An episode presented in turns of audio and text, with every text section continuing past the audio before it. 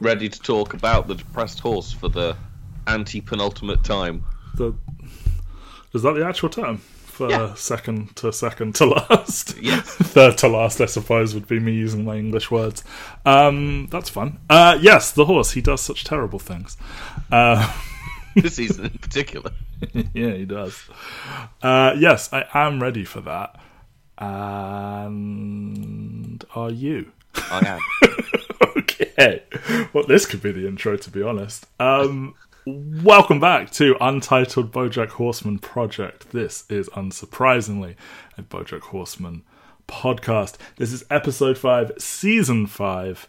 My name is Matt Waters. I'm joined on this horsing around endeavor by Ben Phillips. Ben, how are you? I'm good. Are you excited for the titular season? Technically, Uh, yeah, like the the the reason we called it this is at the end, and like not a huge moment, but I remembered it when you you suggested the name, so I guess it's valid. that's what we want from a title to a podcast. Is I guess I remember. I guess I remembered it. You know, like I recognize which one that is. Uh, yeah. Uh, so this is season five. It is. I remember it feeling very big. Like I'm not saying BoJack wasn't like, like you've talked about it. Like you're you're like looking up your like your your top 10 lists for TV of each year and you're talking about like how it was growing in buzz. I feel like while it was slowly bubbling up year on year on year, season 5 t- it, it, it could be my memory playing tricks on me. It felt like a big event. Um, I think it's just potentially in terms of the the general trend of TV is is kind of descending a little bit, and so what happens is is like you have all these things like I think this is around the time when like uh, I think like Orange is New Black is winding down. You have the implosion of House of Cards happening at the same time, and so what you've got is like, oh shit, there is still this one really good OG Netflix show Yeah. that is continuing. The last one sort of carrying the flag. Uh, yeah, so so it drops September 14th, 2018. And uh, yeah, I, I guess I think they promoted it well in terms of like the poster is pretty iconic with the with the blimp floating above him and like this is a season that delivers a lot of like oh shit moments. Um and like you know we'll we'll get into the the ins and outs. Ben will try and recall what happens in each episode. We'll pick Does up he favorites. We'll find out.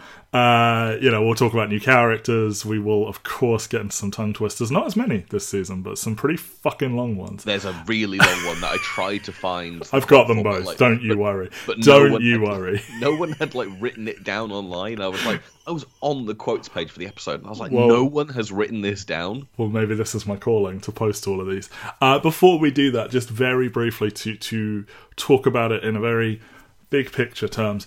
I think I like it less. I know I like it less than four. Yes, I might like it less than my second favorite, but it was your third favorite, two. Like I might slot it around three or even four. And it's not to say there aren't some staggeringly good episodes here. It's not to say there aren't some incredible moments that like the early seasons couldn't have well they you know couldn't have pulled off this eloquently.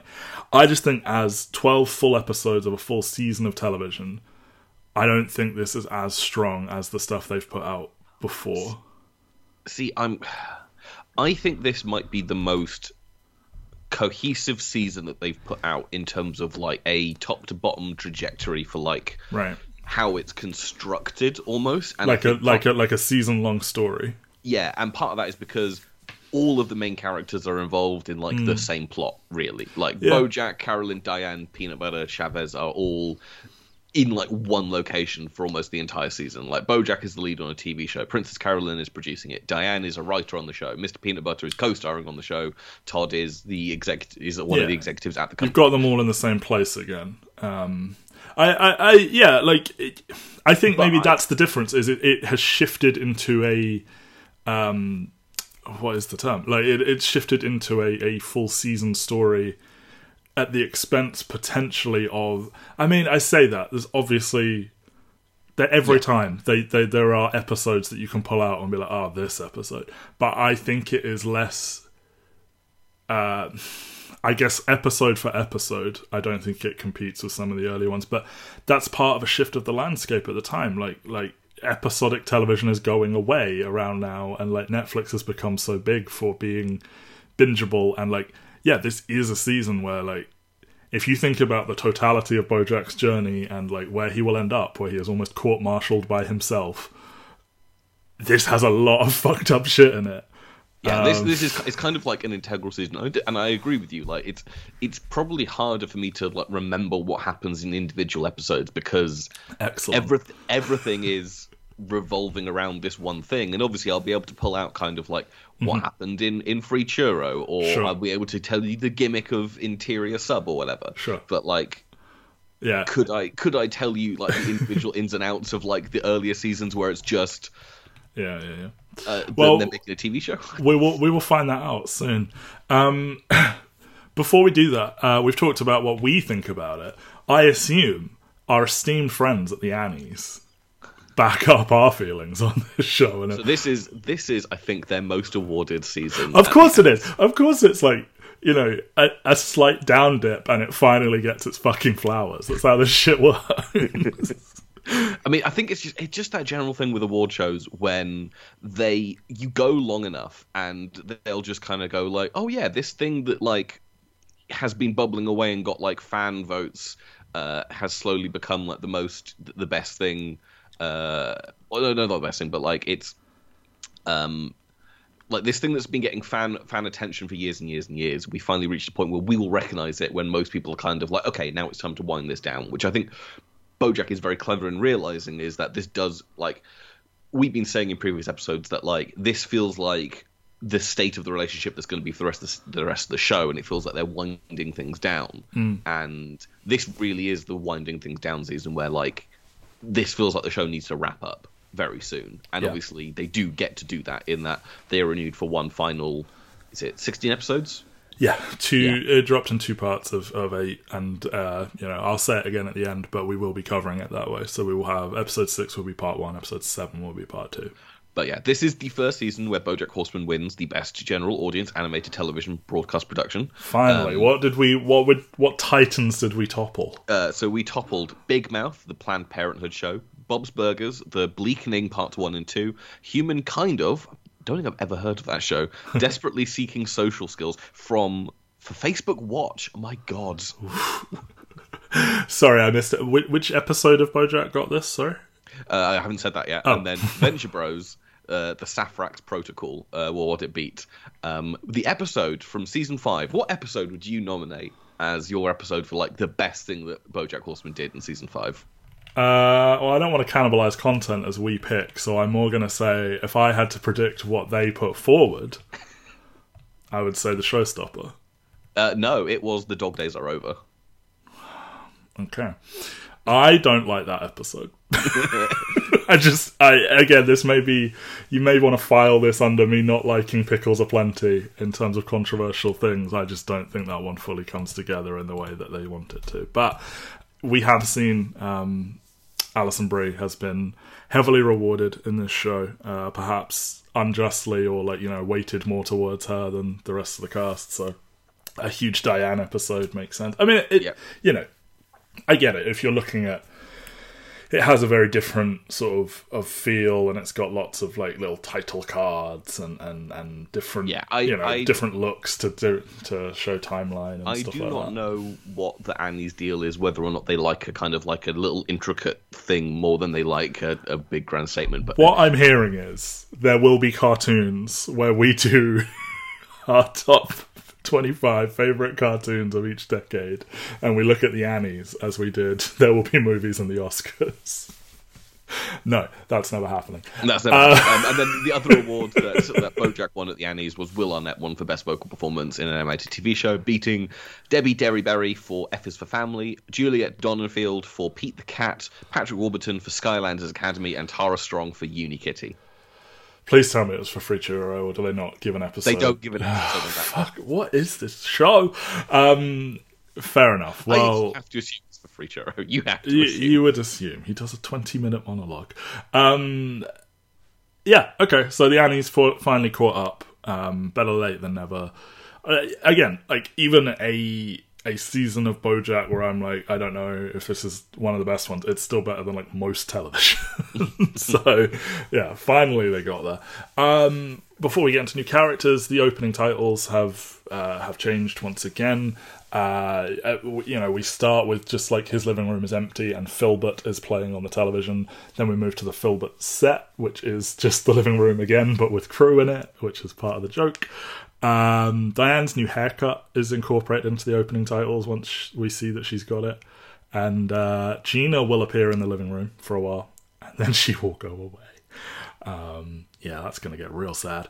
Uh, new characters. So the big ones, I, I, I would say, like as a broad overview, I think they reined it in a little bit um, Yep. compared to previous seasons. Like there are still cameos. Um, like you know, they they they got Whoopi Goldberg and Laura Linney and Issa Rae and Eva Longoria, um, Daveed Diggs, Brian Tyree Henry, uh, David Sedaris, David Sedaris playing fucking Princess Carolyn's mum. yeah, Bobby Cannavale, Yeah. like like Yolanda's family, like it, it's kind of more this season one episode appearances from a lot of people, and, it, I and it, see- it's kind of like I I don't know. I I feel rude to say the smaller names, but they're more like um, they're maybe chosen for their ability more than stunt casting. yes, yeah. Um, do you have a favorite of the like? If I'm discounting, I mean, for me, the big four new characters in terms of like season long arcs. Uh, well, and several of them debuted last season, but you know, um, Flip McVicker, Rami Malek, Gina, Stephanie Beatrice, uh, Yolanda, Natalie Morales, and Pickles Aplenty, Hong Chau. I'm calling those the four recurring. So, of the people who are only here for like one episode, do you have a favorite among that group? I mean David Sedaris is really fun. It's pretty good, isn't it? I, I was like, I, I went to the credits and I was like, who have they got to voice this? And I was like, I immediately You have to double David take, Sed- don't you? David Yeah. Sedaris was immediately discounted. I was like, oh yeah, no. So David Sedaris is voicing another one. Oh, Jaime Pressly is she voicing the sister? Like, oh, no, no, Jaime Pressly is not voicing. No, it's not, not voicing the mother. Uh, um, I, qu- I quite like Brian Tyree Henry playing uh, Cooper Jr. Um, and also the like no good boyfriend. Uh, Daveed Diggs pretty good in like a single episode, but like, yeah, um, I, I like Louise Yamo and Longoria. Like they're fun as like a little as like a sex obsessed thing. I think it's it's like Issa Rae and Wanda Mm. Sykes both carry that episode, but I definitely don't. Then none of these reach the pantheon of like all time great No, no. guest And. I, I should say we've got like Jessica Biel back, and we've got Angela Bassett back, and and you know a lot of one episode people coming back, kind of thing.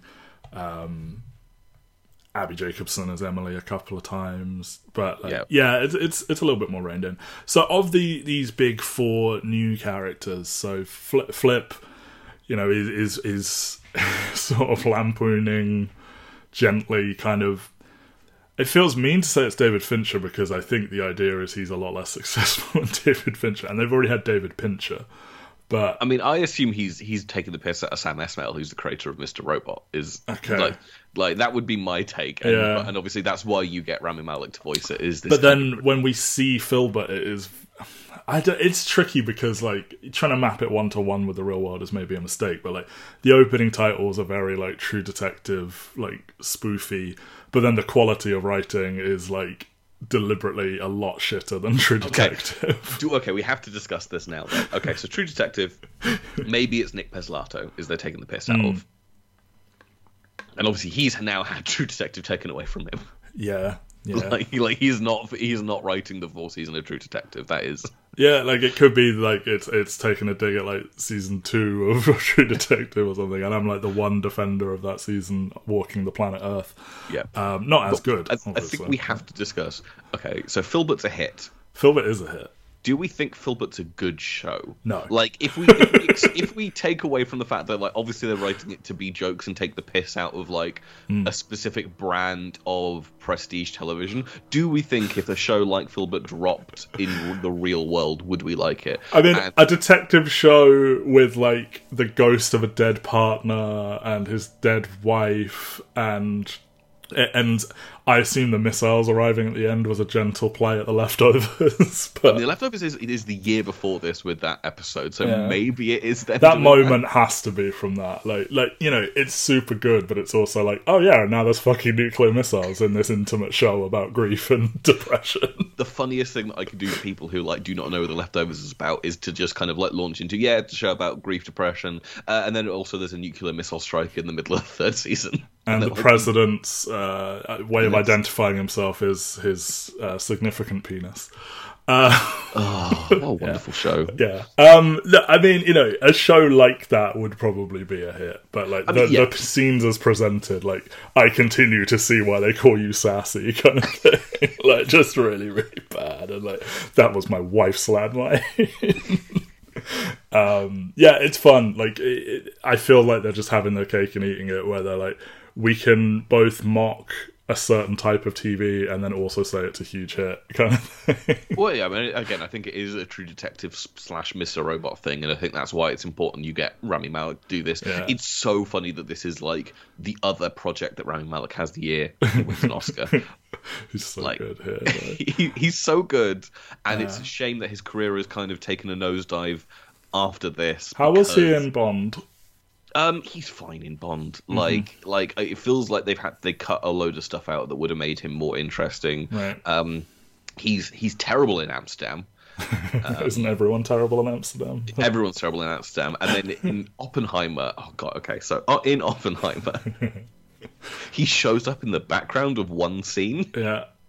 and like you're like. That's Rami Malek. What? Like everyone else who's like been a been a big name star has like had something to do. An Academy Award winner Rami Malek shows up, and you're like, "The fuck is Rami Malek doing here?" And this happens like two or three times throughout the movie, and you're like, "Why is Rami Malek playing this like nothing role where he has like said two lines?" And then the end of the movie comes around, and you go, like, "Oh, that's why you got Rami Malek." But then the credits happen, and he's like the fourth billed person in the entire movie because he's Academy Award winner Rami Malek. Mm, yeah. It's like, like, yeah. You will eat Jack Quaid's scraps, Rami Malek. Well, exactly. Jack Quaid's got so much more to do in that movie than Rami Malek does, but Rami Malek's an Academy Award winner, so he kind of gets to the level of like Hey, prestige bump that happens to it. But That's yeah, something it- you can put on the bo- on the back of the DVD, like including Academy Award winners, blah blah blah and blah.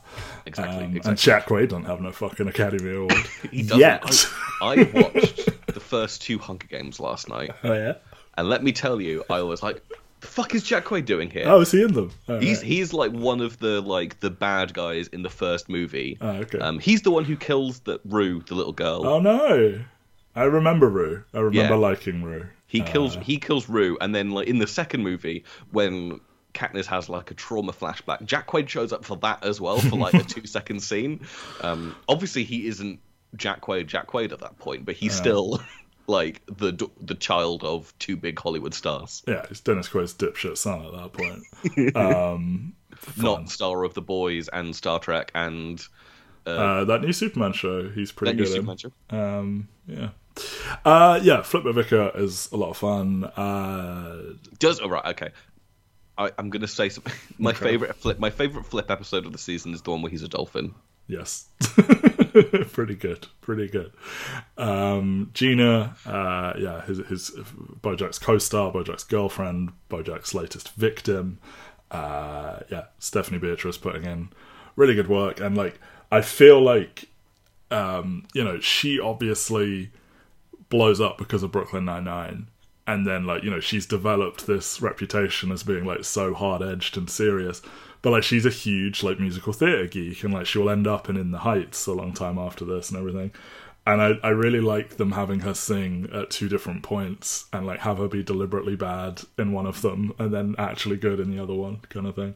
Um, yeah, she's a trooper. Like I, I feel probably taking out some frustrations with the industry through this character. Kind of, I mean, I, to my knowledge, she's never been like made to do nude scenes and stuff like that. But like you know, she's I'm sure something either firsthand or like has friends that have had to go through this kind of stuff where like you know she's like oh yeah i love playing characters where their favorite pastimes are not wearing bras and cold rooms and stuff like that and Yeah, and Yeah. and doing the whole like I've done 13 pilot seasons and like Yeah. none of the shows were hits, or if they were picked up, they got cancelled after like one season. Yeah. This is the first time she's ever been mentioned in a review. It's Yeah. kind of like really sad and. She she's quite a sweet character. Um, but I I feel like um, I've already forgotten the name of uh, was it Wanda, his girlfriend. Um, yes, Wanda yeah. is season two. like Wanda is obviously quite a like big in your face character, um, and like Hollyhock's obviously not his girlfriend, but if we're like talking about his like emotional companion season to season, uh, like Hollyhock's quite a big presence, and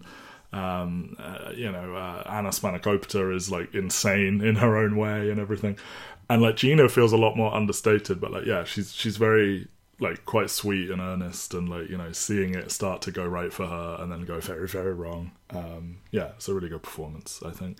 Uh yeah yolanda briefly around like uh, f- around for a lot less time than i remembered her being um as todd's asexual girlfriend uh and like them realizing all we have in common is that we are asexual. And like you know that A like very mature thing to put in a TV show like this, especially with your like most silly character. But like that's got to be an ex- you know I, I can't you know I'm a straight person, but like it must be quite a harrowing aspect of the queer community that like sometimes that is all you have is that you are both like in this niche um, demographic and like just trying to find anyone like you is is the first challenge, and then finding someone who is both you know the same proclivities as you, and then also you have a genuine connection with. Um, yeah, I think yeah. I think that's why you see, like. There's obviously been this massive surgence of people identifying and figure out their identity in the age of the internet, is because you're able to connect with people who've got like minds and actually able to like put a thing to that, and it's why this is interesting because obviously Todd is exclusively meeting people that he's met in real life uh, by chance Yeah. and and he's not in those communities online where I feel like a lot of this identity is kind of like Yeah. cemented. I mean, he does go to his like asexual meetup group, but like are- that's like six people, and like you know, two, of two of them- are married to each Yeah, other. exactly. Like and- they're they're already romantically enta- entangled and stuff like that. And again, I don't think Todd has got the the introspection he needed at those points to figure out what exactly he is, because Yeah. obviously he is like you because you got that thing with Emily later on in the season where where she's he like, he like wants to be her boyfriend, but then like have her be pleasured by the sex. Oh, we will. Oh, Henry Fondle, uh, coming for Vincent Adultman's uh, crown as Ben's fave character. oh god, it's, Um, it's it's basically one A one B in, yeah, in terms yeah. of I mean, characters. how can you choose between two dreams? um, but yeah, like like that he wants. It's a really tough position because he like almost resents that she has sexual feelings. You know, like like Yeah. oh, can't we just like he wants her time and he wants like to be the person in her life, but he doesn't want any of the rest. And like he almost holds against her that she does want more than that. And like she's like really chill with him being except like like that is a big thing they build to. And then as soon as he drops it on her, she's like, oh, that's fine. Um, which I, I quite like that about this this ongoing story is that she just immediately was accepting of him.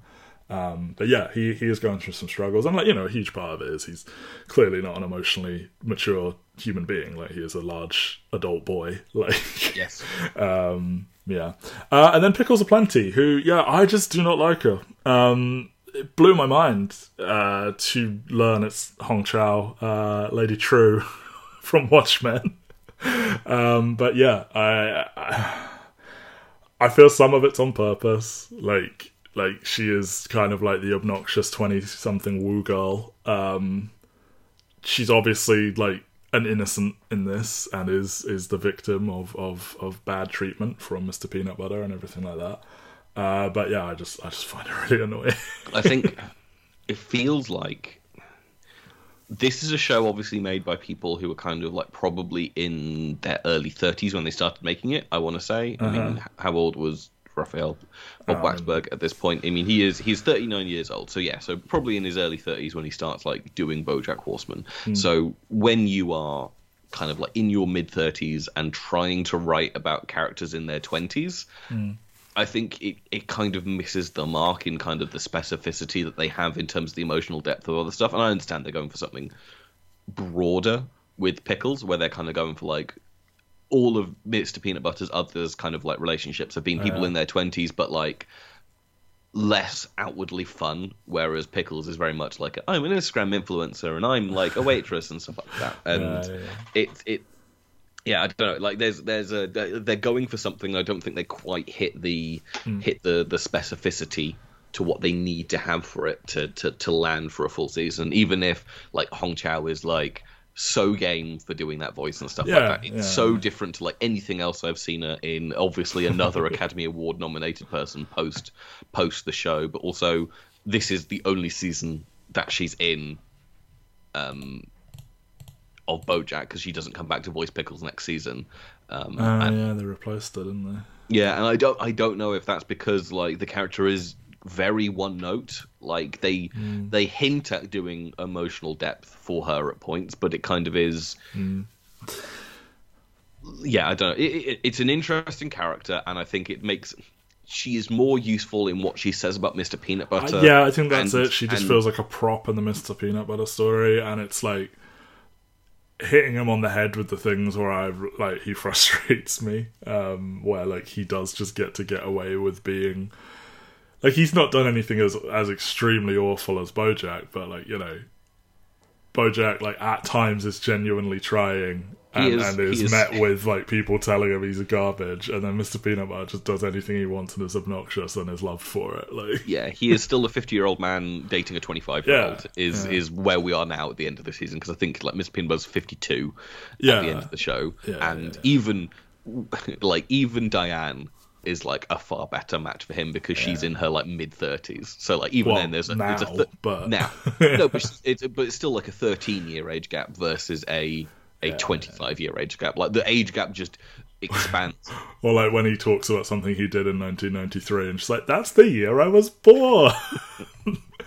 um, right, I'm going to talk season-long arcs, but we are going to need to change up the format a little bit because I might have quite a controversial pick for my favorite episode that might mean we need to talk about some of this in more depth. Oh, okay. Um, so just to, I'll just say them and then we can talk about them in a bit.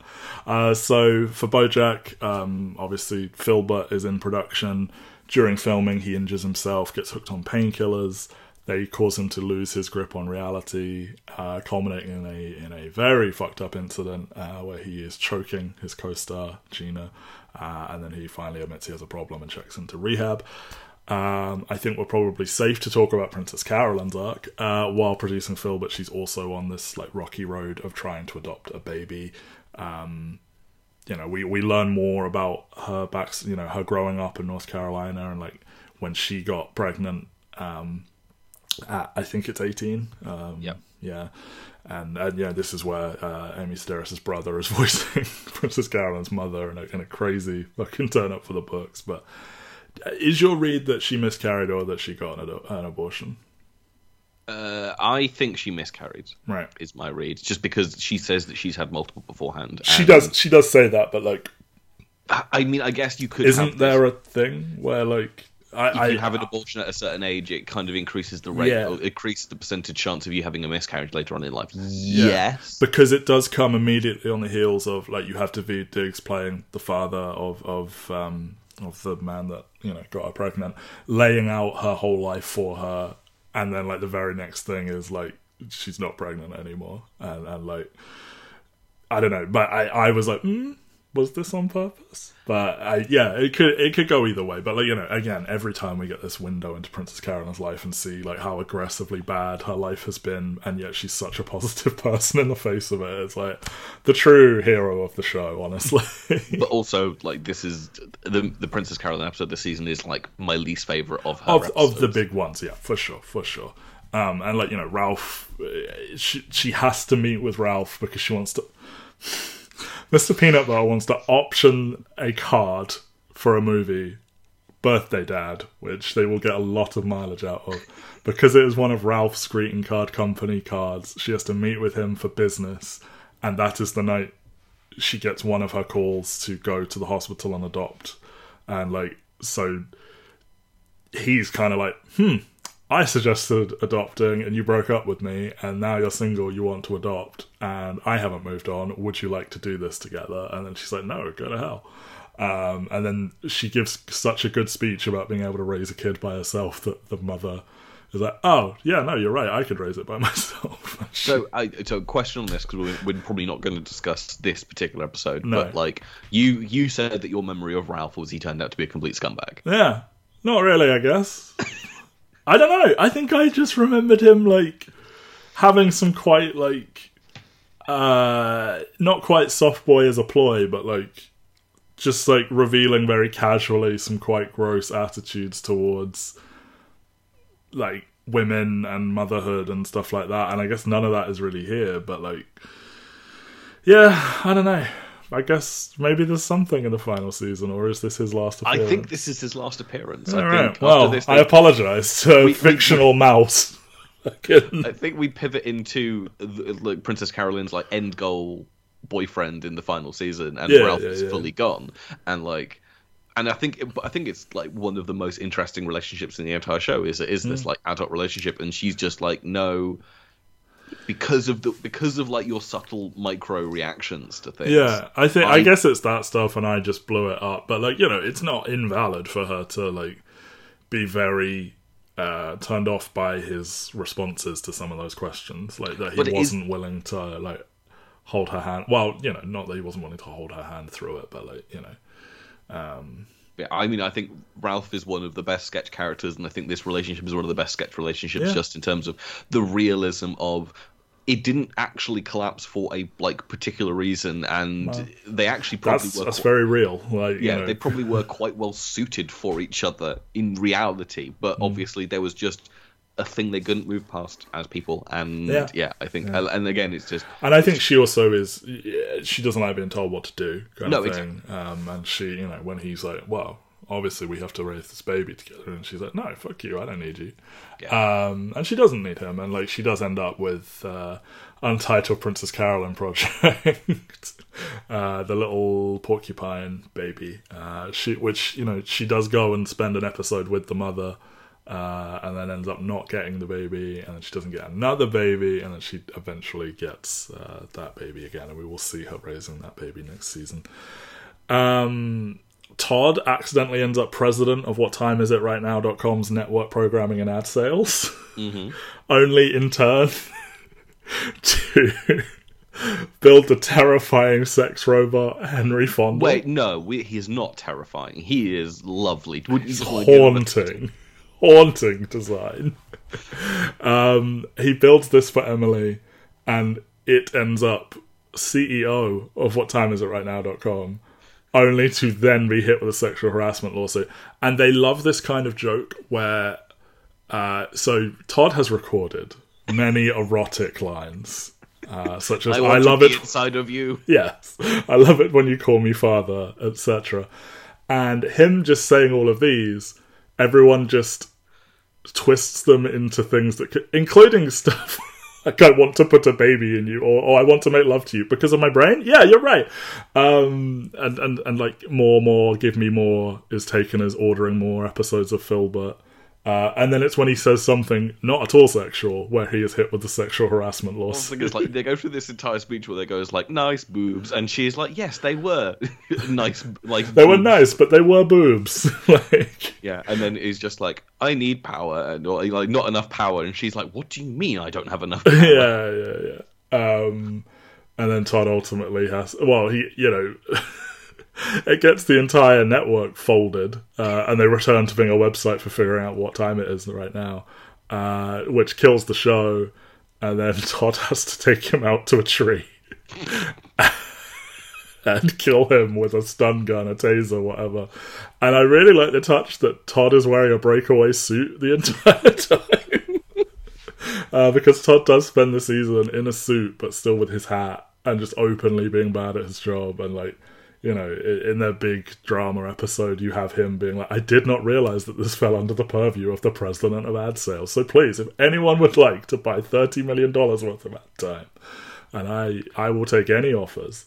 Um, yeah, for I him think to this is reveal that. this might be my favorite Todd season. Yeah, it's pretty good. It's pretty good. I think just just from beginning to end, he has like a good emotional like episode for him with Yolanda. He's got a good it got a good comedy arc with Henry Fondle and being the CEO, but then also has like n- like nice emotional stings throughout the season. It's just really well balanced for Todd this season. Yeah. And again, Henry Fondle is like an all time great character on the show. It's very good. It's very good, and like also, um, uh, you know that he ends up with this job because someone just reads off all the things he's accomplished in previous seasons. Like he, like BoJack wants him to kill a scene where he has to be nude by like interviewing to be a janitor and then sneaking in and like tampering with something, and his interviewer, who I think is Whoopi Goldberg, is like oh wait you were governor of california and you know you, you ran your own theme park and, and just all these things we've seen happen. He's like you're way overqualified.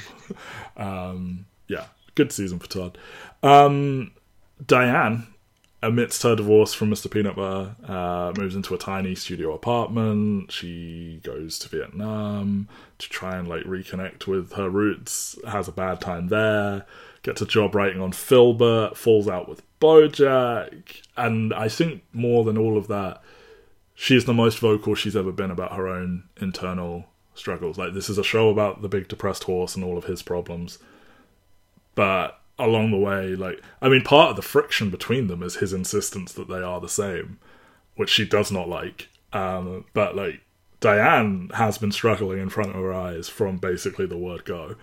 Uh, and she is it's really coming to a head for her as well. And like she gets the end of season driving off to nowhere to to a soundtrack moment that we've seen from bojack um, kind of twice uh, which is quite interesting i think. Um, yeah, like I think this is the season where she is because she's piv- like because she's bouncing because she doesn't have Mr. Peanut Butter around as much. Hmm. You kind of get this like sense of like she's a little bit lost and she she doesn't want to be with BoJack. She doesn't want to be with Mr. Peanut Butter, and so you end up with this void that I think really helps Diane's arc yeah for the season this year. Like like they use the artifice of the fact that she can't spend time with the two characters she spent the most time with realistically, or at least in a in a personal setting Yeah. to to really help.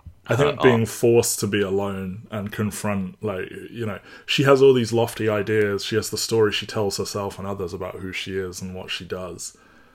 And then there's the reality of it.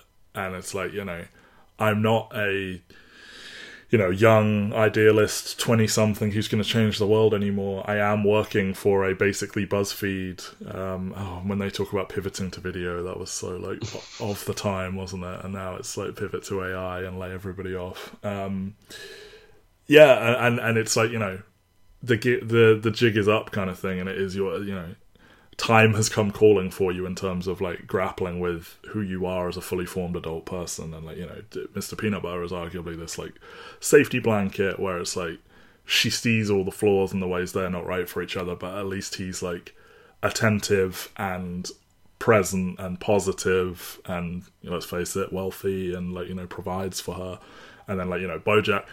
I think the thing with her and Bojack is, and I, I think he maybe has even accused her of this before, where like I think she needs to know that he is worse than her so that she feels better about herself, where she can take the moral high ground against him. And I think that's why she really, really objects to the idea of him saying we're the same. And like, you know, he she hasn't done awful things, but she is kind of a shitty person. yeah, I mean the way that she writes BoJack's real life into the show. yeah. Is- Like and I know he did these things, but like that's that's a fucked up thing to do and like making him le- read the lines live and she doesn't know the full story of it at the time either like it could have been a giant misunderstanding and like they've done this running joke where like she keeps meeting up with her friend um is she called like skinny skinny somebody Yeah, I mean, what there's the one where where like they're just like, well, we need to like spend more time listening to our problems and boat, and she'll just go, barrel through into her problems again. yeah like, just or- ignores her all the time yeah yeah and it's like i think this is a real type of person where she's so obsessed with being a moral arbiter of other people and presenting herself as a good person and being like relentless and like she'll talk to her um she talks to stephanie of all people about like her high standards for herself and everyone else and it's like yes we should aspire to more but we are all people and we are all going through things and like i don't I, she's almost painting a world where like if you are not 100% good, you are on the garbage heap, and I I refuse you as a person almost. Um, but then she she is always like forgiving of Bojack. So yeah, it it it, it is an interesting one. Um, yeah, uh, and like she'll obviously have almost her own pocket season next next time out. Um, Yes. yeah, yeah, interesting. Uh, and then Mr. Peanut Butter, uh, you know, we, we kind of talked about it with Pickles that he's entered into another relationship with a 20 year old. You know, he is confronted with truths about him, uh, and it is all made more complicated when he starts sleeping with Diane again, and he's like, "Oh, I'm still in love with you," but yeah, and then he panics and proposes to Pickles. Um, we're not going to talk about that, and we're also not talking about Bojack's arc because when we have to pick two episodes, there is a strong chance we won't be talking about a certain thing. Uh, so we'll we'll get into that. So let's play our favorite game. Uh, does Ben remember what happens in episodes? Let's find out. Uh, and you're going to say what happened in, in a Oh, sentence, and then I'm just going to hit you with a random joke that I think is fun that I'm otherwise not going to talk about from that episode. So, uh, overall, episode 50, the first of this season, the light bulb scene. I mean, this is Bojack doesn't want to do a nude scene. Yeah. Yeah, okay, yeah. Bojack doesn't want to do a nude scene. Everything kind of like comes from that. I mean, we've already said Todd gets the job as head of ad sales in this episode. yeah. Um, uh, like No, there's yeah, all the stuff with Gina being there. Yeah, but like that's basically it, isn't Yeah, it? yeah, I'll tell you that. Um, Todd says, a janitor. I've always wanted to Janet. Uh, pretty good. Uh, the dog days are over. Uh, Diane writes a Girl Croosh article about her time in Vietnam. Yeah. Um, I really, uh, yeah, as I say, I'm not a huge fan of this one, but uh, I do like when all the stuff at the airport where she's saying to use the screen and uh, the, the sort of airport attendant says, say nice things about me, the screen is my supervisor. Um, it's just, you know, it's very, very, yeah, very good, very, very. Yeah, you know, you go most places and like you've got human people standing there while people just interact with technology. It's all very good. Uh, planned obsolescence. Um, Good luck. I think this is this is the one where they make Gina sing. Ah, good. Yeah, it is. But, but okay, but it but in but re- really it's the episode where Todd meets Yolanda's family and they have like a wacky sex comedy Yeah. Uh-huh. with Yolanda's twin sister and her dominatrix mother or porn star mother and all the rest of it. Yes. Uh, and my favourite joke is also your favourite joke. Uh, as Courteney Cox said when she discovered a rotting corpse in the woods near the Cougar Town set, good God, I hope you're not busy. It, I, I think the kicker on that one is the delivery afterwards of that one's a thinker. Yes, yes. um, another like not great one, but like you know they get some good stuff in there. Uh, BoJack the feminist. um, kind of the big issue episode of the season. This is they're trying to cast the the side character for the season and get a famously cancelled Hollywood celebrity to do it, and then they just get into cancel culture, forgiveness culture, and mm-hmm. all the rest of it. This is this is the one where Anna Spakato, Angela Bassett comes back for this episode. She does, and she she plays. You know, we we we recall that BoJack almost confessed all to a journalist on his press tour, and Anna made it go away. And it turns out she still has that recording. And now that they're like on opposite sides of an issue, she does drop that bomb uh, to Diane, which leads to all of the tension with them. Um, yeah, kind of fucked up. Um, not a brilliant one for one-liners, but I did like them say. I think Diane says you get to drop in and play Joss Whedon, and everyone loves you. And it's just like, yeah, like I, I just can't help but think of that picture of him wearing that t-shirt that's like this is what a feminist looks like and like you know knowing everything that happened with him um, in fact when they wrote that line had the truth come out about him Uh, this is the year that jo- that Justice, Justice League comes out. okay Um, so I think there were there were obviously murmurings in the industry. I think Yeah, I don't know yeah. whether or not it's a knowing line or Right. whether or not it's a like one of those things where like you you come back years later and go like yeah we put that in on purpose to be dramatically Yeah, yeah. ironic like the the 10 people in hollywood who knew at the time Yeah. uh, would get it but the general audience would actually would not realize the subtext to us using that But, name but even without it, it is like he was parachuted in as this kind of like the face of male feminism, and it was yeah like, like mm. he does like, have we- some pretty he- gross. his, his famously terrible wonder woman script and all the rest of it which yeah. Uh, the Amelia Earhart story. Uh, this is our Princess Carolyn episode of the season, which is basically she she goes home to to, to North North Car- North Dakota, North Carolina, Even which North is one of the Carolina. Yeah.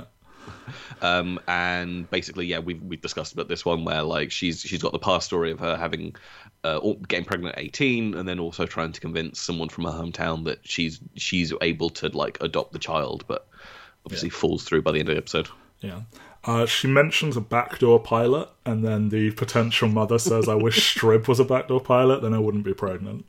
Um, just, you know, a very highbrow anal sex joke there. Yeah, but they then underline it by saying, "I mean, yeah, yeah, sex yeah, after yeah, yeah. yeah. Uh, Jaime Pressly, like, surprisingly good uh, there. I, I say surprisingly good, like, she's a good actress, but, you know, uh, it's quite a, you know, they're not, like, making a big show of, oh, here's Jaime Pressly.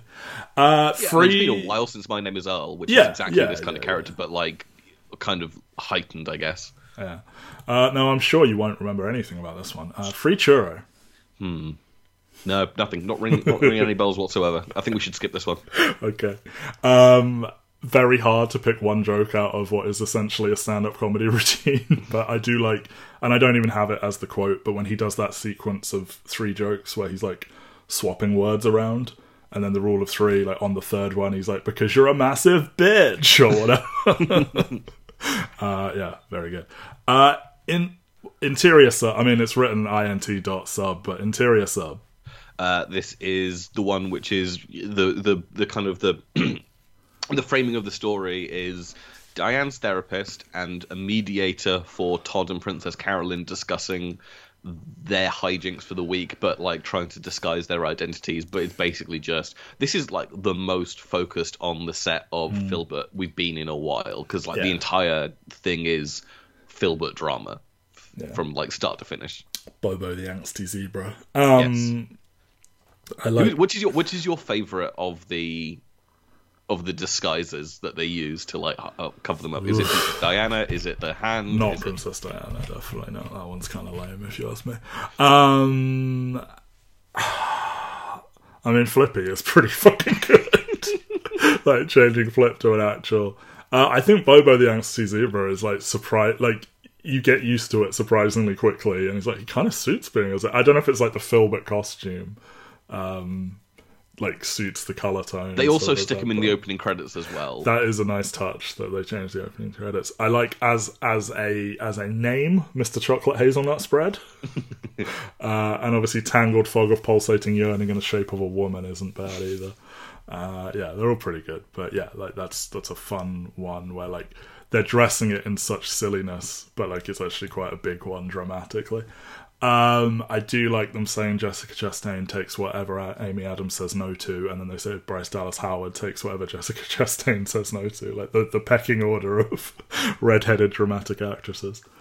Um, number eight, Mr. Peanut Butter's Boos. Uh, this is set over four Halloweens in the course of uh, BoJack hosting an against his will Halloween party. For like uh, 25 straight years. 25 straight years from 1993 to 2018 and it's basically well they must have skipped 2016 17 one of those years yeah. Yeah, the when he was away. Yeah. unless they just broke into his house Probably. It was just abandoned while he was. Um, uh, yeah this is basically just uh, we get we get more on like again they've cast such good actresses as all of mr peanut butter's Mm-hmm. relationships that it actually kind of like makes this one feel like Mm-hmm. really good and kind of like you it's it's told non-sequentially so you get lots of like Yeah. little seeding jokes like jessica biel being upset because she wasn't cast in the mummy and then bojack going like remember that time that woman freaked out because she saw a mummy yeah, yeah, yeah. Um, again, this is specific to me and I guess to you because I've been doing the the, the Lost rewatch. when Mr. Butter says, "I get there's a smoke monster, but otherwise it's just Gilligan's Island, right?" Um, that just tickled me in particular. It's not the best joke by a long stretch, but yeah, I, I just liked it. Um, ancient history. Uh, this is Bojack and Hollyhock, the the kind of big episode for the season, which is uh, Bojack is taking too many painkillers and Hollyhock flushes them down the drain. So they go on a madcap quest across Hollywood, Hollywood, uh, to get more pills. Thank you. One of the earliest pieces of continuity. Uh, yes. when she walks into his house and obviously freaks out because of what happened there, he says, "You look like you've just seen a ghost in the shell screening, and you're Scarlett Johansson's publicist." Uh, Still not seen it. I, it's it's a thing. Uh, head in the clouds. Um, is this uh, is this the premiere party for Philbert? So It like, is. it's basically just they're watching they're watching Philbert essentially, and everyone is. I don't like this one. Kind of like doesn't stick in my mind that much beyond. I think the the last. I think the last three blend together because it is sort of a. Yeah, Diane is. This is the one where Diane like confronts him at the. The premiere. argument's really the argument's really good. It is yes. really well done. Yeah, for sure. But it's kind of like it's just a giant prelude to what is about to happen. Um, again, not a banger one for one-liners, and like this is one of those where I'm picking it out. And it sounds like I find this funny, but it's more like you know the satire of it. But let me tell you, that 39-year-old actress is going places. Like them continuing to zero in on how horribly Hollywood uh, treats women. Uh, again, the showstopper.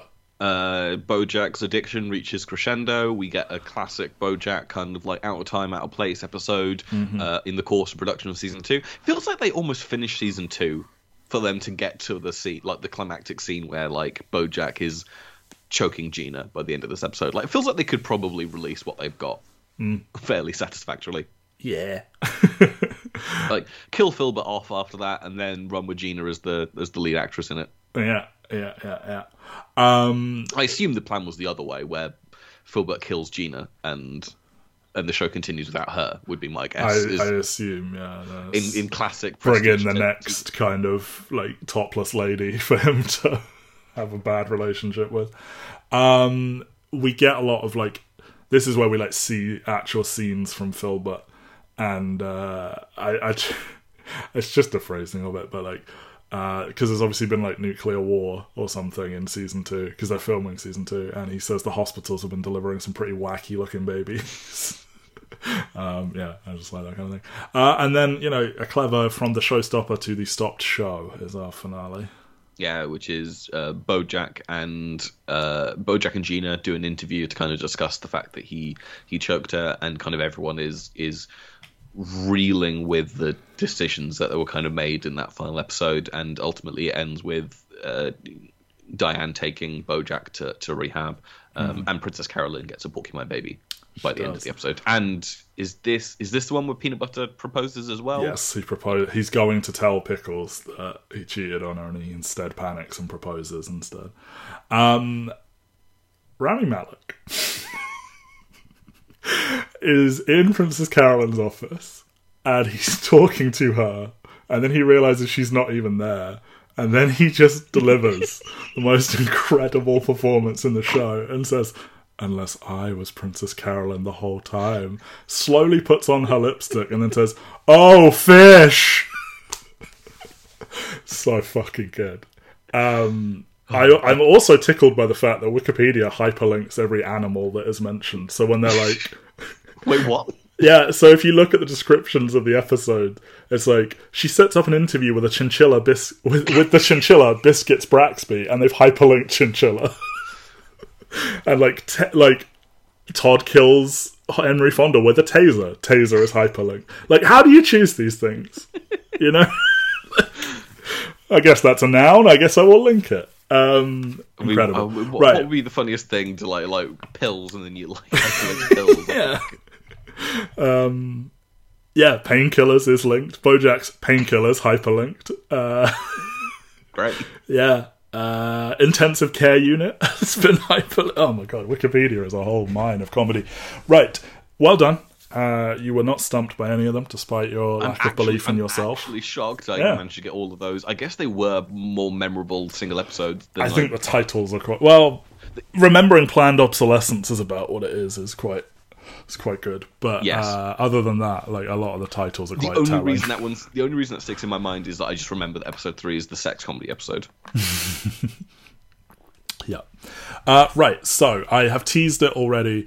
This is the part where we pick our favorite one each, I- and we give them a deep dive. I have a controversial pick, and I'm really I don't sorry. know which one you. I don't. know okay, what's your prediction about which one I've I mean, picked? so, so I'm obviously. I think the obvious big two are Free Churro and the Showstopper. Yes, and you are However- going, you are going to skip on the showstopper to let me do free churro is what I imagine is going to happen, and I do not know because you've said you don't like. I think I am. I think I am going to do that, and that's why I thought we could just, when talking about BoJack's season-long arc, we could just wrap up what happens in the showstopper. The showstopper is a great episode of television. Like you know, all the cutting back and forth between Seas and Philbert with things that are actually happening to him and all of that. And you can talk me down from this, but I really like Mr. Peanut Butter's Boos. I, I knew I, I was like it's between. I'm a BoJack the sucker for, like- Mr. Peanut Butter's Boos as like the two. Oh, it's not. It's not Project the Feminist. I don't like that one. Um, I'm just a sucker for like the multiple timeline thing and like the clever, as you said, like playing off the jokes in in multiple timelines kind of thing. Um, and for me, it's like this feels a very bold statement. Futurama, right? Everybody fucking loves Seymour Jurassic Bark that is a bad episode of television with a like really good moment in it and people give that episode like 10 out of 10 one of the best episodes of television ever half of that episode is like Leela and Amy wrestling in like ridiculous costumes and like all the like it's fine and then it suddenly is like so emotionally devastating Yeah, like and Luck for me it's of a Fryrish is a better Yes. version of that episode that they're going for. thousand percent. And for me, like I've done a lot of, you know, I ranked all of Batman and, and all this stuff. I reward entire episodes more than like there's a really cool thing that happens in this episode, personally. And for me, I'm not saying that the showstopper isn't really well written and deployed and everything, but I think as an exercise in like writing um, and like joke telling, Mr. Peanut Butter's Boos is incredible. Um, so that would be my pick Go for it. how would you i mean free free churro is first chronologically so do you want to talk about that one or should we get rid of my like controversial pick No, and no, then no. I mean, I mean, obviously, like Showstopper. I think, I think it makes sense because it's similar to what I think we did in like season one, where it's like BoJack seasons always build up to like a dramatic head, and it's kind of hmm. normally in that kind of like penultimate episode. And Times Arrow is an exception because it pivots into a different character's viewpoint, whereas the, the, as you say, the final three kind of all blend together. They are. Yeah. a a arc of the season, and Showstopper is again. They're playing with reality. It's not quite as good as Times Arrow. I, no i don't no no obviously uh, or i would have picked it Yeah. um and i i it's playing in a space that they established right in the first season with like the the, the big drug episode and, and and stuff like that and like you know the, the the sort of drug trip he does with sarah lynn and they've always gone to this kind of thing and it's it's not that this isn't better than all of those because it probably is. It's just I've kind of seen that trick from them before, Yeah, and, and- and for me, it's kind of bringing it full circle to talking about this as a season of television, as a storyline, and as a like, oh shit, when BoJack chokes Gina, huge, but like. I personally am not like completely bowled over by Showstopper as just here's 20 minutes of television. I mean, I- what I- they produced.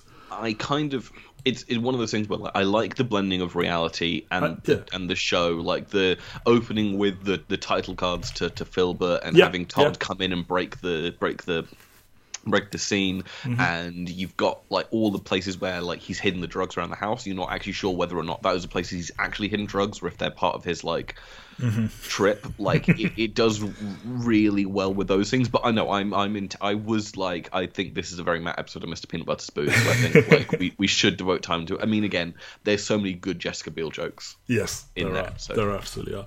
Um, let's talk about Free Churro though, because my word, how many shows can pull off? I mean, you get an you get a prologue with like BoJack and his father before the opening credits, which is is very well done, but like that's also Will Arnett. But Yeah, like, how, how is- many shows can pull off one character for twenty minutes? this is will oh, 25 minutes 25 this minutes, is yeah. will arnett for 25 minutes just delivering everything and Mm. like you hear because obviously this is I think this is the only episode of the season that Bob Waksberg writes. Like this is like him, the solo credit of the season on this one. This is obviously the one that kind of like got all the attention. I think Yes. they they got nominated for an Emmy for the first time for this episode, um, but they lose to a Simpsons episode. Of course. Jesus Christ. Um, God, like just I I need to do this. So th- they are nominated against Mad About the Toy from The Simpsons season thirty. Um, uh, Adventure Time, the series finale, the Planned Parenthood show for the Big Mouth, just one of the boys for now, for now, um, and BoJack Horseman Free Churro. Like either you do come along with come along with me or Free Churro in this season. And I know the Planned Parenthood show was like a good episode in that season of, Bo- of Big Mouth, but like Jesus Christ, is I it just Emmy voters Yeah. uh, going back to a well of like I recognize that show, I'm going to vote for that show, um, which is just fucking depressing. I know. Um, God, Christ, awful. Um, but yeah, like this is just it's so good, and like all the little choices you hear, like they think about where like they have the um, um, I think one of the notes they have is that they can't hear the the people that Bojack is speaking to enough in the mix of the first one of the episodes. They add in the kind of like vocal like coughing and like gasping and chair shuffling and stuff yeah, like that. just yeah. Mm-hmm. just so it doesn't sound like he's alone in a room, and so it, you pay off the kind of the final reveal of the episode where oh, Bojack so good. he's he's at the wrong funeral. And like, and like that is that in itself. A million shows could do that joke. It is that they pepper in his comments that she wanted an open casket and he refused to do it, like multiple times. And then he opens the casket, and like that would have, if he had simply done what she wanted, none of this would have happened. Is is the kicker for me? Um, Yeah, and just and just the the the fact that when you think about the episode, the amount of times he calls the person that's in this coffin a bitch, I know, I know. and just all these people are sat there in silence when this this like C-list celebrity has walked into the room and started Yeah. delivering like a diatribe, And an likewise, hour. that you see the entire audience are lizards, and that doesn't ring any alarm bells for him. he's so in his own head about like what he wants to do that he doesn't even pay attention to who might be there Yeah. like because i don't even think they mentioned other episodes like whether or not there was anyone in attendance at the actual funeral like Yeah. did hollyhock come to town did like princess I carolyn doubt go it, given she poisoned her. But yeah, very true. um, but yeah, like Yeah. just just the entire episode is just there's so many jokes. Like the way they, I mean, they, they they again, like I've read up on this one. The way they talk about like how how do you structure an episode of a television show in which the one character is speaking, but also managed to do like an A story, a B story, and a C story. absolutely, like TV is wrapped around that. Like you have supporting characters, so you can take a break and like keep it fresh for the audience. And yeah, they they functionally do it by like having. Like he's almost he yeah he's on to these like tangents where it's like now let's learn about how his father died and and like now let's get into the like emotional part between him and his mum and now let's just have him do a series of jokes. And like the churro like the reason it's called free churro is like a recurring bit. So it's like his his long stories and his long jokes and stuff like that almost become the a the b and the c. Um yeah it's incredible. And like i think the biggest compliment i can pay it is you don't feel like you're just listening to one person for 25 minutes like no, yeah, like I remember when I first watched it, and like I guess at some point it twigged for me. We're just gonna see BoJack, aren't we? But like it actually flies by. Like you, you think, okay, strap in. You're gonna hear a guy talk for 20 minutes or 25, and like before you know it, uh, you're like on 18 minutes or something like that. Like they, it, it, it is a remarkable piece of writing. Yeah. I think I, I genuinely think this might be the best performance that Will Arnett's ever given in his career. Oh, gotcha. Like, and, like- and, uh, I mean, he he is so good in like Arrested Development, and he's got like so many classic roles. But this this is just Uh, a, such a such a commanding. I think role. I think the biggest thing is that his his two biggest strengths as a performer are physical comedy and like playing off other people, and he's doing neither of those here. like this is just him, pure dramatic dramatic acting. and and like we've seen him. Well, we've heard him be really good in BoJack up to now, and like one of the biggest things of the show is, hey, Will Arnett's actually got it. But like, there are like people who I know are incredible actors who I don't know if I would trust to talk for 25 minutes, and he fucking crushes it. Um, and like the material is is is like I don't want to over reward either half of it. Like it is a two hander. Like he's got the goods to perform it for twenty minutes and keep keep the energy up and down and up and down and hit all the notes. But it's also like the material is there to prop him up. Um, yeah, just so fucking good. And like getting into stuff like my mum died and I'm now having to emotionally support a complete stranger who's burst into tears because they're so sorry they offended me, kind of thing. Um, like it just feels very true to life where like you see people at funerals who are like almost like they're the ones who should be grieving and they're having to like give emotional like energy to everyone else. Um yeah it just feels very true to life and yeah. um the whole i see you joke where she keeps saying i see you and he muses on like eh, you know all the different deliveries and meanings of that and then for him to go oh shit, she was saying ICU, like the intensive care unit. like, yeah, and you I mean, but you've also got like, I mean, there's there's so many like cultural references. Like he mentions Becker. Um, yeah. Um, he mentions like Maude, which obviously is what Raphael Bob Waksberg is, Mm. is pulling from for kind of the inspiration on how to, to make this episode like going to Yeah. to older television, especially when when television was kind of more like this, where it was more kind of like televised plays, I guess. And yeah, I'd like I mean, a, a, a wonderful era as someone who leans towards when film and TV film are like a play. I mean, it's it's interesting because this is. I mean, I'm gonna. I hate that I'm gonna do this, but there, there a similar time to this, I believe. I mean, a, a couple of years beforehand is is Louis C.K.'s Horace and Pete, which was also that, but also does an episode similar to this where it is just. Um, and then like removing the Louis C.K. all out from this, like there's a there's a terrific God, uh, where's the sorry, one second. Uh,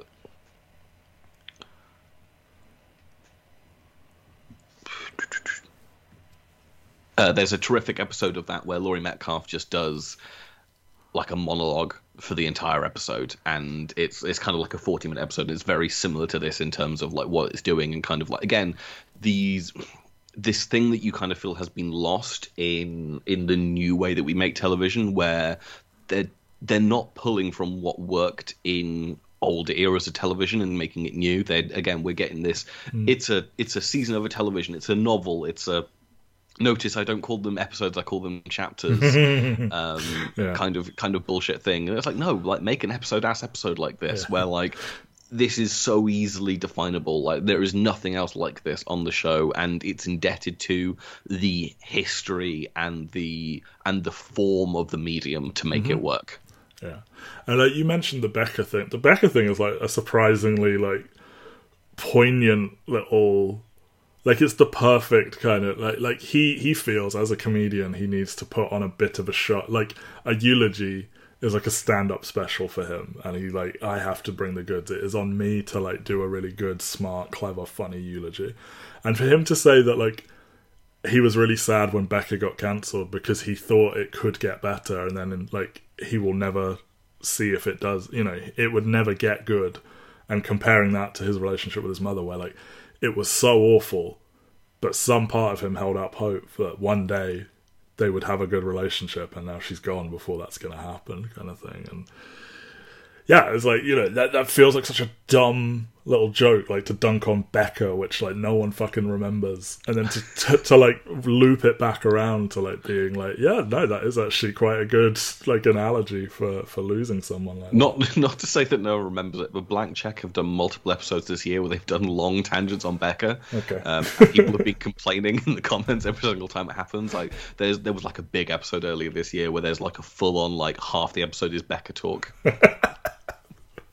Nice. Um, I like the details we get about his dad dying because, like, we knew his dad died, but we didn't know how, and like, you know, the circumstances around it. That like he finally released his terrible book, and he said, "What was it like? If anyone in the world wanted to like talk shit about his book, he he challenged them to a duel and he'd put them up in a hotel. And like we hear that his dad died in a duel, and then it turns out he tripped and hit his head on a rock while doing the, the standing Yeah, ten because, count. because he turned around to ask whether or not the guy who was actually dueling him read the book and like what he actually thought about it because he realized there's like it's just some guy who wanted to do a duel Yeah. in reality, not someone who actually read his book. And Bojack's dad dying in the duel actually leads us on really nicely into Mr. Peanut Butter's Boos. Yeah, yeah. Because- oh, I, I do like that. We we learned that BoJack never actually read his dad's book because why would he give him that? But yes, um, it does. Yeah, like I, it.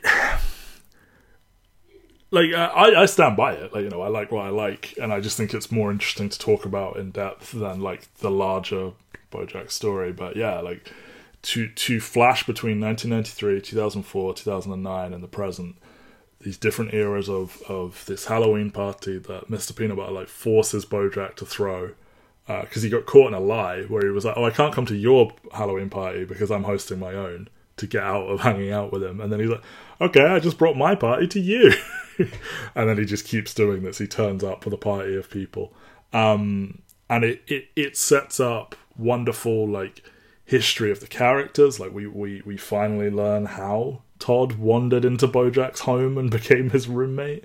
Um, we see Todd as a child. Uh, we we see Peanut, Mr. Peanut Butter with each of his ex-wives, with um, Katrina and Jessica Biel and Diane, and now he's there with Pickles.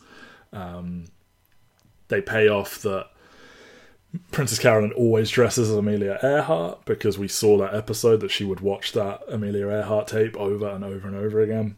we get the fantastic running joke of like them taping over the same box that's got screeners from each year with like how screeners evolve over time. So it starts with like 1993 VHSs and evolves into like I, what they're giving out in the 2018 party. It's is it, it's not DVD screeners, is it? I think like, they send like USB sticks out to Yeah. people. or yeah, yeah. Um, you know, like that. Yeah, it, it's like fun because it seems like it's just a gimmick episode, but I like that it it world builds and it like provides this rich history for everyone. And like, I think seeing because like they've made um they've made Katrina and Jessica Biel out to be like pretty horrible people kind of thing. And Diane, like you know, we we we like Diane, but like you know, you know she's grouchy or whatever. And to see them all, and like Diane is like like seeing her when she's she's like freshly with Mister Peanut Butter kind of thing. Seeing them all young and genuinely happy with life in their eyes kind of thing, and seeing the the Mister Peanut Butter effect on each one of them. Um, yeah, it, it's it's like surprisingly good. Like Katrina, like doesn't want to be left alone at the party, and and this is the other thing. Like he doesn't listen, and he loves parties, so he assumes other people do, and he just leaves them at these parties and fails to like look out for them. And yeah, the the, the ridiculous Jessica Biel thing where she. She's traumatized by the mummy, so she doesn't want to see any mummies. And then it turns out the reason is she auditioned for a part in the mummy and she didn't get it. And he's like, "Oh, is that it?" And then you learn she wanted to play the mummy in the mummy. Uh, and then Bojack stumbles uh, up to her as a mummy because Princess Carolyn made him a costume out of uh, out of thin air. Um, and and again, fantastic. Like they set it in 2004 as well, which is like relatively early in, on in her career. Like she's Yep. well, she's done Seventh Heaven at this point, but they say like that was like the biggest miss of my career in Yes. 2004 up at this point. Like in my upcoming movie Blade Trinity. I'll say my catchphrase: "Stop goofing around, Blade." um, yeah, and I like uh, so they they do a sequence of cascading jokes where Mr. Peanut Butter just doesn't get the show of the time. So like he doesn't get the X Files, he wants to know about the A Files, the B Files, the C Files. Uh, they do the the Lost one in two thousand and four. Uh, in 2009, uh, he's he doesn't His get Glee. Glee. He's like, where's the music coming from? Uh, I don't know if they have one for the present day, but like, yeah, just like these big like uh, zeitgeisty shows, and Mr. Peanut Butter's just like, I don't understand um, because he's a dumb person. he just doesn't understand things. Um, yeah, and I mean, what do you think? I mean, obviously, like they get other little things. Where I think they finally pay off the fact that, like earlier on in the show, Diane says that like I've I've met you twice before Yes. to BoJack, and this is the second of their first two meetings because we'd seen the the other one in the in the 2004 flashback or the 2007 flashback, didn't we? Uh, I don't know. I thought this was the first time she met him at the This party. maybe it's the first time, but I remember like she said that like I met you, I've met you twice before, and this is like. I thought it was I met you once before. Oh, was it met you once and He before? didn't remember. Oh no, yeah, like um, somebody like puked a load of cotton candy or something. Yes. Um, yeah, but then isn't that also the Todd episode? Maybe it's actually the same party, and we're just seeing it from two. I don't know, but yeah, like um, she's excited. She's like, "Oh my god, BoJack Horseman!" And then like this is when he's learning that his dad died. in a duel. Yeah, yeah, exactly. And like again to to pay off little references to episodes from the same season, like like that is really good. And like you can understand him being shitty to her in that moment, but like the way they play it is really good. Where he's like, "Sorry, I'm on the fucking phone." And She's like, "Oh my god, hi," and and yeah, I, I it's just something about that for me, like seeing um seeing her like younger and more like vibey, you know, and like More- knowing more that she's idealistic. yeah, and knowing that she reaches this place where she's like a sad thirty year old and like um thirty five living in her living in her depressing apartment, Yeah, which and- everyone takes the piss out of whenever they come around. Sorry, I broke all of your furniture. Will twenty dollars be enough to cover it? and then she's like. She says something like it's okay, uh, like she says like fuck off, but then she's like yes, yes, um, yeah. Um, and then this is obviously also where Diane like confronts Mr. Peanut Butter with this idea that like he keeps dating young women, they grow up, and there's like a version of it where he almost gets like bored of them, or he, he when they're not happy and happy-go-lucky anymore, he is bored of them.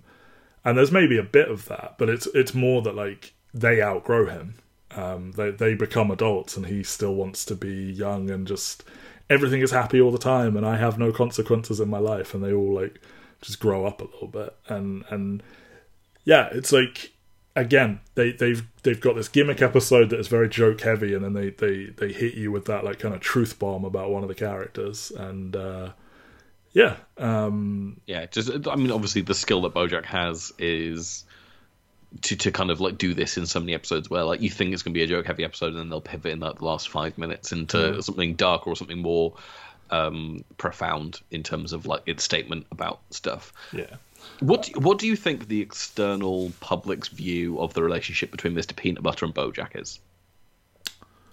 Um, just just in terms of like the fact that like they had these shows that were kind of like the same thing and then their careers keep on intertwining Mm-hmm. and like, like he ends up on Philbert, and then yeah, he keeps worming his way into his life. Yeah, I assume everyone thinks they're best friends. Like, the thing is like they have this 25 year party thing where like it's at Bojack's house but it's very obviously organized by Mr. Peanut Butter he's the first guest on Hollywood stars and celebrities Yeah. um I think there's a there's a, like another one where it happens and stuff like that but I'm just like are there people out there rooting and going like wow these guys are like friend goals like Yeah. 25 years in the industry Yeah. like yeah, like when you know when fans assume that two celebrities are like super close, and then you find out like, no, I like him, but like we're not like friends, kind of thing. I can just imagine like the, the, the, the message boards around like Philbert and going like I mean well obviously the person to cast for the for the the partner is is Mr. Peanut Butter. I don't know why they went through Vance Waggoner for like Well, they for wanted he he wanted like a a big buzzy name. Um, and he wanted someone dangerous. He wanted because it's like a bad boy character, No, but I then he's like such hot garbage that they need someone. And I do like Mr. Peanut Butter trying to prove he can be a bad boy, and he keeps like just being nice to everyone by accident. Um, yeah. Oh, a, a bit I did really appreciate was Katrina gets radicalized by talking to Tim Allen for five minutes. it's not five minutes. You left me alone for an hour okay, and a half. okay, yeah, yeah, yeah. Um, yeah, because you know Tim Allen at this point is more famous for his controversial right wing views than uh, Home Improvement et al. Um, but yeah, So like happy- because so Katrina is like yeah, um, that like Katrina is so upbeat here, and every time we've met her since, she's like this really hard edged political campaigner, and like you see that this comes from this. Um, yeah, really good. Okay. Uh, Any yeah. Um, I did have one more, and I can't remember it now. Oh, I like they kind of get a more comedic version of the all right, all right, all right joke from Dazed and Confused out of Mr. Peanut Butter. But yeah, I just, you know, I'm a sucker for a gimmick episode, to be Yeah, honest. it's a good one. Um, and it's, I just think it's really cleverly written. But um, yeah, so Bojack's arc with the painkillers, like, it, this is like one of the worst things he's ever. I yeah, maybe at the end we need to rank the worst things he ever did. He's also like in a situation that wasn't his fault this time. Like he does get injured and gets hooked on painkiller. Like you know, he maybe should be more self-aware that he has addictive has an addictive personality. He has a history with narcotics, and maybe he should be supervised with his painkillers more. Um, and like Gina is like, how many of those do you take? And he just brushes her off. But like you know, he he legitimately needs the painkillers at first, and then they have an effect on him.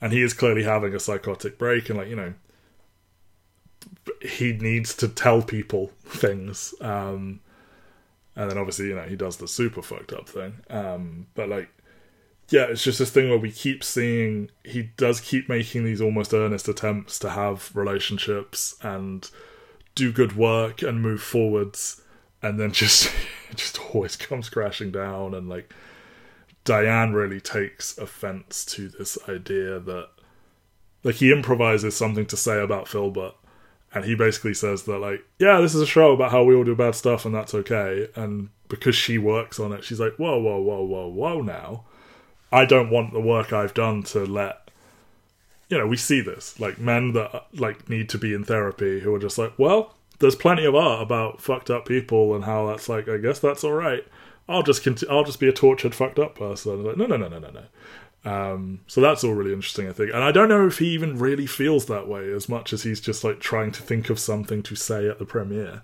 But she Yeah. really is set off by that. Yeah.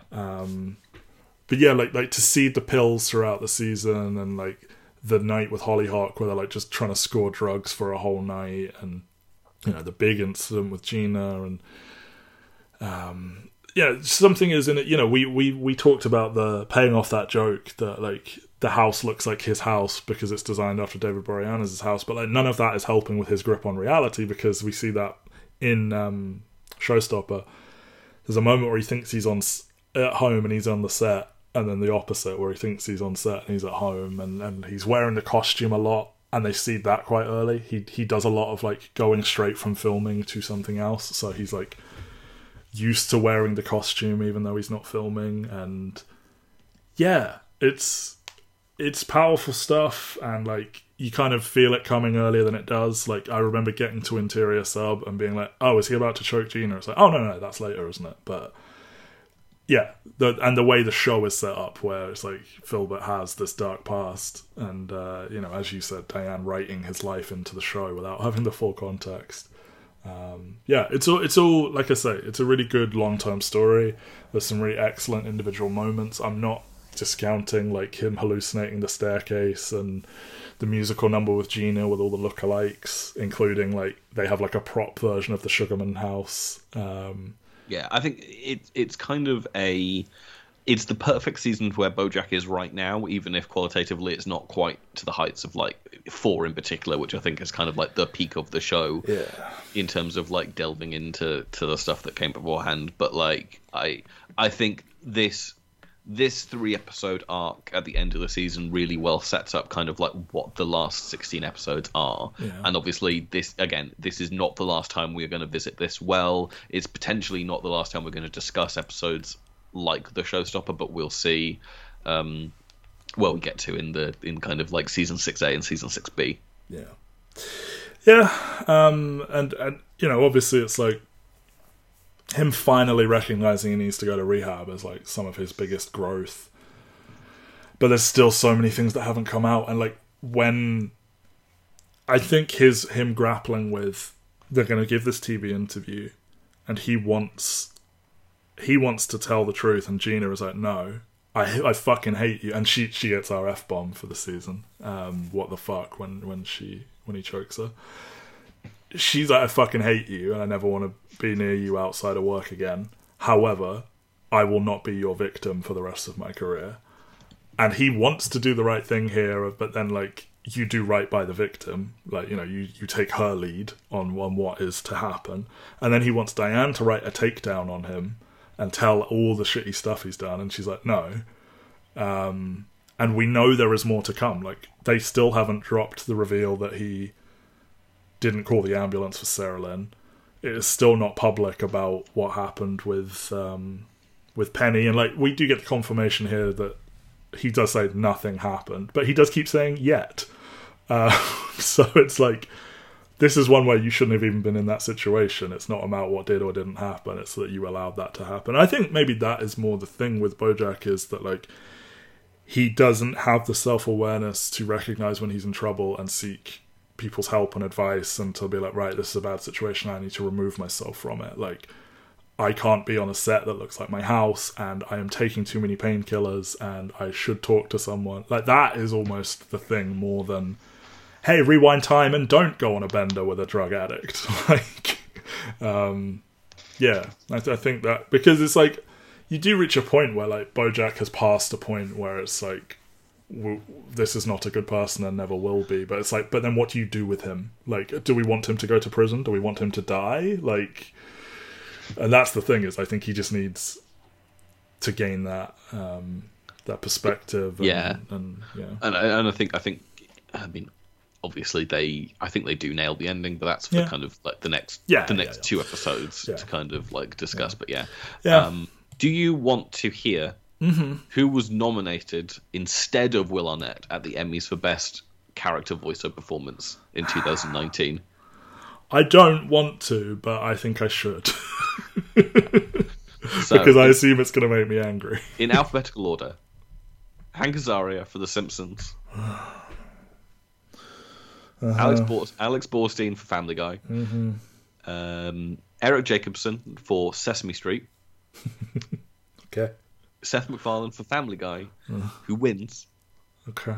and Kevin Michael Richardson for F is for Family.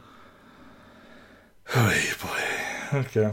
I mean, it's basically just like it's three three legacy animated shows that are just like, yeah, we can just check this off, really. Yeah. And, and and obviously Eric Jacobson is also a kind of like a classic name because he's been voicing like Bert, Grover, Oscar for like years and years oh and yeah, years. yeah. I'm But, not. like- I'm not mad at Sesame Street. No, but that's the, and that's the thing is, but like I also don't think he's like a perennial favorite at these awards. Whereas like Mm. Borstein and Seth MacFarlane have both won Emmys before, and Hank Azaria. Like the winners of this category since 2014: Harry Shearer for The Simpsons, Hank Azaria for The Simpsons, Seth MacFarlane for Family Guy, Seth MacFarlane for Family Guy, Alex Borstein for Family Guy, Seth MacFarlane for Family Guy, Mm. and then finally we're now in like a two-year run of Maya Rudolph for Big Mouth, Right. Chadwick Boseman for What If in a posthumous Emmy performance, Mm. and then they haven't announced who who will win for this year because obviously the Emmys got delayed. Yeah, yeah, yeah. But but yeah, like why why do we need to give Seth MacFarlane an Emmy for Family They're- Guy 2019? They're giving Seth MacFarlane it for range,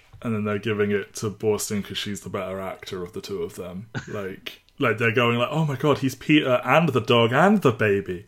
Um, And Quagmire. and Quagmire and various others. Right, before we get out of here, as I mentioned, there are only well, there are a couple of shorter ones, but there are two big tongue twisters. Do you want to do the really, really long one or the quite long one?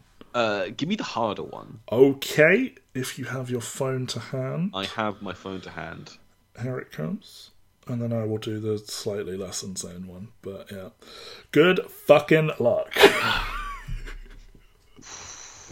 Okay. This isn't the one that I thought was going to be the Oh, hard okay. one, but I guess, but it is, but it is. Um, so a brief, God, I'm going to fuck up already. So a brief recapitulation. This is not a room for repudiation or condemnation over string cheese appropriation accusations. Mediation is an invitation for open conversation, frustration, de-escalation, and exchange of information, which, in summation, removes any justification for litigation involving this corporation. well done. Uh, yeah, good job. I, I agree. The hardest parts are saying recapitulation and repudiation in everyday conversation. like, those are just not words that the average person says a lot. Uh, the other one I wrote down was I deserve to be adored by a man, yet here my dreams lie dormant. I don't mean to get mordantly morbid, but I do get all adorably adorned to get bored manning doors no more. Um, That was the one that I tried to find. Yeah. Again, peanut butter's Boos. Like there was no quotes of this episode. I was like, I think that because like there's longer words in the one that I read, but there's so many like there's so many closer hard syllables. Yeah, I didn't do that one very well, but like, yeah, no, good job with uh, with that one because it's fucking insane. Right, that is season five. It's another long one, but it was a big one. Uh, I assume our next two will be smaller because uh, eight episodes apiece. As I said, we will be doing them as they released them. So they released season six in two parts. We will go up to episode eight of season six, which is a quick one while he's away. So uh, yeah, episodes one and through eight next time, and then we will finish the season um, in episode seven.